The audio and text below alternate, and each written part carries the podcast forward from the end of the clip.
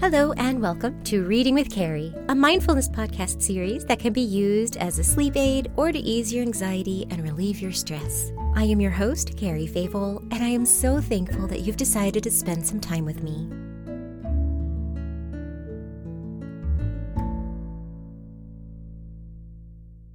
Here's another story that I don't think is all that well known. I found the book at a thrift store, and upon researching to whom I should reach out for approval to share the story via my narration, I fell down quite the rabbit hole.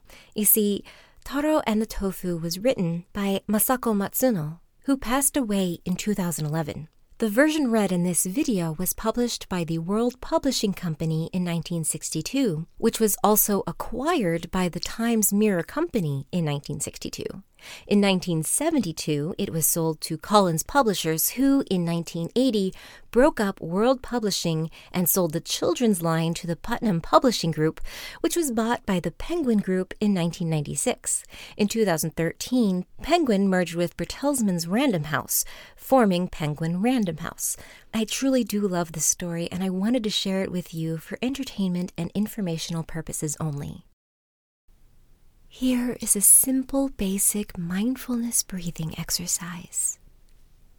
In a comfortable sitting position, with eyes open or closed, arms wherever they are comfortable, legs in a relaxed position, take note of your body, the shape that it's in, the weight of each limb resting together.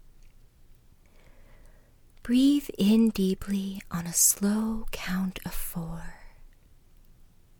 Hold the breath for just a moment and focus on the sensation in your chest. Breathe out on a slow count of four. And listen to your body. Feel the sensations, the touch of each part, the connection of you with the item you are sitting on a chair, the bed, the carpet. Feel yourself relax. Soften your breath in a slow, steady rhythm. Don't alter your breath. Just feel the natural flow of your breath. Feel how your body naturally goes through the motion. Where do you feel the breath in your body? Can you feel it enter through your nostrils, in your throat, down in your lungs, or deeper in your stomach? Feel the sensations of your breath and don't try to anticipate the next movement. It's all right if your mind wanders. Just gently refocus back to your breathing. Stay in the moment for a few more breaths. Feel your body in the surroundings. Where do your arms rest? What are your fingertips feeling? Where is your tongue settled in your mouth? Go through each part of the body.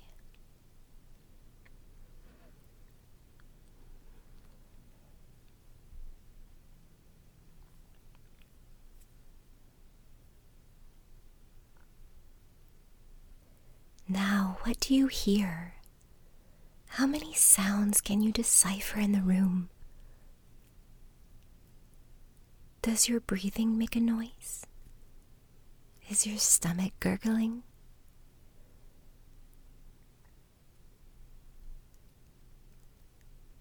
Take another deep breath in on a slow count of four. And as you release this breath, Feel your relaxed mind slowly come back to this podcast. Don't rush. Sit in this moment a while. Indulge your sensations in the bliss. Let out a peaceful, audible sigh. You've earned it. Hmm. And now here's the story Taro and the Tofu by Masako Matsuno illustrated by Kazue Mizumura. It was windy. The wind was cold. The cold, windy day was growing into a cold, windy night. From the window where he was watching for the tofu seller, Taro could see the evening star already twinkling in the eastern sky. Tofu is Japanese for what is called bean curd in English. It is white and shaped like a small cake. It is soft and cool to the touch, and it is very nourishing. So it is one of the most important foods of the Japanese people. Usually, Taro's mother bought tofu from an old peddler who came along the street every evening. His trumpet sounded, calling his wares. Other tofu sellers came along the street too. But that wasn't the old man's trumpet. Wasn't his call either. Here he comes, Taro's mother would say. He is poor, but his bean curd is the best of all. And she always bought tofu from the old man. But on this cold, windy evening, the old man did not come. sounded. sounded too, but not. In the snug, warm kitchen, Taro and his mother waited and waited, listening to each seller's trumpet until at last it was time to cook supper. I wonder what has happened to him, said Taro's mother. This is the first time he hasn't come without letting us know. Shall I run to his shop? asked Taro. His mother hesitated. It's getting dark, and cold too. That's all right, said Taro. It's not so late yet, is it? I'll get the tofu for you, Mother. From beyond the village shrine woods, the cold wind blew. Taro, clutching a small pan for tofu in one hand and a silver coin in the other, began running as soon as he left the house. The shopping street was crowded with people buying good food for supper. The shops were light and gay. Come in and buy! Come in and buy! My fish are fresh! A loud voice called from a fish store. Stop, boy! Can't you smell my roasted yams? A young sweet potato seller shouted at Taro. But Taro didn't stop. This wasn't the place he was looking for. The old man's shop was much farther along the street, away from the main shopping place. That was why he went to the houses every evening to sell his tofu. Taro bumped and jostled his way through the crowd. Beyond the lights and noise of the shops, it was cold and dark and lonely. Only one dim light showed at the very end of the street. It was the light of the old man's shop. The old man was surprised to see Taro. Are you alone? he asked. Did you come here all by yourself? Yes, Oji-san, which means old man. My mother needs two cakes of tofu. She waited a long time for you to come, but you didn't come. What happened? The old man took the tofu pan Taro was holding out to him. I'm sorry, he said. My grandson doesn't feel well today, so I couldn't leave him alone. But I'll come to your house tomorrow evening as usual, said the old man, handing Taro the filled tofu pan. So you won't have to come down in the cold. How much? asked Taro. Thirty yen. Taro handed the coin to the old man, who slowly counted out the change under the dim light of the shop. Thank you, Taro, he said. You'd better hurry home. Your mother must be waiting for you. Yes, goodbye. Don't run, Taro, the old man shouted after him. My tofu is soft and delicate.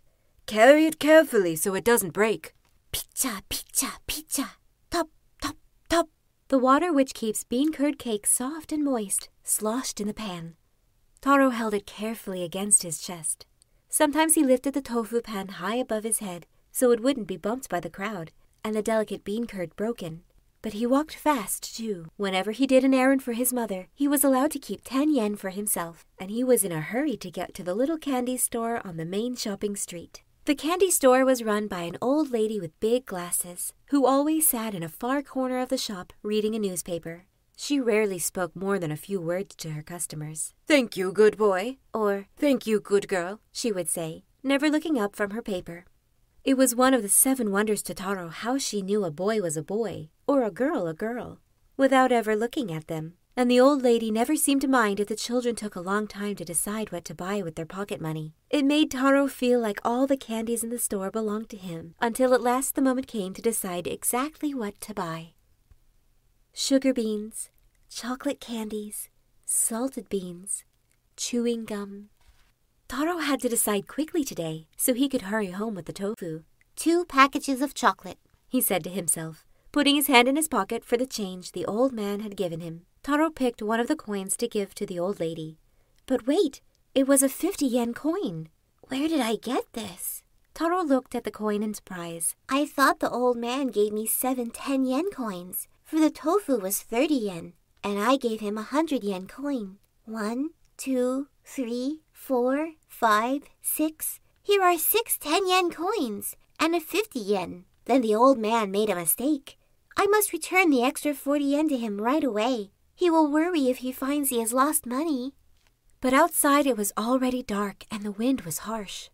It's getting late and very cold, a strange little voice whispered inside Taro's head. Why not tomorrow? Even if the old man worries, the mistake is his own fault. It's very cold, and mother must be waiting, the secret voice continued. Taro looked at the money in his hand, and then at the cold outdoors. It's just the same whether you give the money back tonight or tomorrow, whispered the voice again. Besides, who knows that you've got the extra money? No one needs to know. Imagine, with 40 extra yen to spend, you could buy sugar beans and salted beans and chocolate and chewing gum and even more. Right? Oh no! It was almost a shout inside him. No, no, it's not right. This is not my money. It belongs to the old man, even if it was his fault that he gave me the wrong change. I don't want the candies and chewing gum. Taro was talking to himself very fast now, as if he was in a hurry to rid himself of the strange secret voice inside his head. I will return the money right now. Oba-san, which means miss. Taro called to the lady of the candy store, but his voice sounded so dry and cracked that only a little husky whisper came out. Oba-san, he called once more. I'll take two packages of chocolate candy today. Thank you, good boy, answered the lady without looking up. Taro smiled. And may I leave my tofu pan here for just a little while? Of course you may, good boy, answered the old lady, still looking at her newspaper. Taro put his tofu pan carefully on the counter with a 10 yen coin for the candies and ran out of the store. He ran down the gay shopping street, zigzagging through the crowds of people. He was still running when he reached the little shop where the old man was bending over a big tub of tofu. Back so soon? said the old man, seeing Taro. Does your mother need more tofu?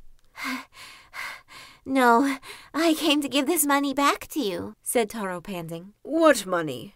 You gave me the wrong change. Forty extra yen. Really? I didn't notice it. Are you sure the money isn't yours? Yes, I'm sure. You gave me a 50 yen coin instead of a 10 yen coin. I'll put the money here, all right. I must hurry. My mother is waiting for me. Thank you very much, Taro, said the old man with gladness in his face. Taro was happy, but he was embarrassed too, for he remembered the strange little voice. Not at all, he said quickly. But before he knew it, he found himself taking one of the packages of chocolate candy from his pocket. For your grandson, Oji-san, he said. Thank you. Thank you. The old lady in the candy store was still reading her newspaper when Taro stopped to pick up the tofu pan. Thank you for keeping it for me, said Taro. Not at all, good boy, said the lady. And much to Taro's surprise, she looked straight at him. Taro had never seen her look at anything except her newspaper. What was more, she was smiling at him behind her big glasses, almost as if she knew what had happened. But no, it couldn't be possible. You'd better hurry, good boy. It's very late, said the lady. Taro nodded and went out of the store with his tofu pan. Most of the shops on the shopping street were closed now, and only a few people still lingered there. The wind was very cold. Anyway, thought Taro, it doesn't matter if the lady knows what the voice said, because I gave back the money. He was so happy that he wanted to run all the way home, but he remembered to walk carefully with the old man's delicate tofu. Pizza, pizza, top, top, the water in the pan sloshed softly and rhythmically, as if it was trying to match Taro's light spirit. In the warm, cozy kitchen, Taro told his parents what had happened to make him so late. He told them about finding the extra 40 yen, and he told them about returning to the old man's shop. He told them everything, except he didn't tell them about the strange secret voice in his head. Nor did he tell them about giving the candy to the old man's sick grandson. Why? I don't know. Taro just felt like keeping those things to himself, I think. May I have a chocolate candy now? he asked. Yes, but just one. Supper is almost ready, said his mother, stirring the tofu into the delicious smelling soup. It was still windy outside. and the wind was so cold. Yes, I have told you it was a cold, windy night, haven't I? But Taro felt warm, and the chocolate candy tasted good, you know? The end. Again, I love this story for the restraint, honesty, and integrity Taro shows. He doesn't want to worry his mother, but at the same time, he knows he must return the money. It's so wholesome and innocent, and the whole story just gives me the warm fuzzies, don't you agree? I will leave you with this closing thought by C.S. Lewis Integrity is doing the right thing, even when no one is watching. Thank you for listening. I welcome you back anytime you may need to hear a comforting voice or a familiar bedtime story.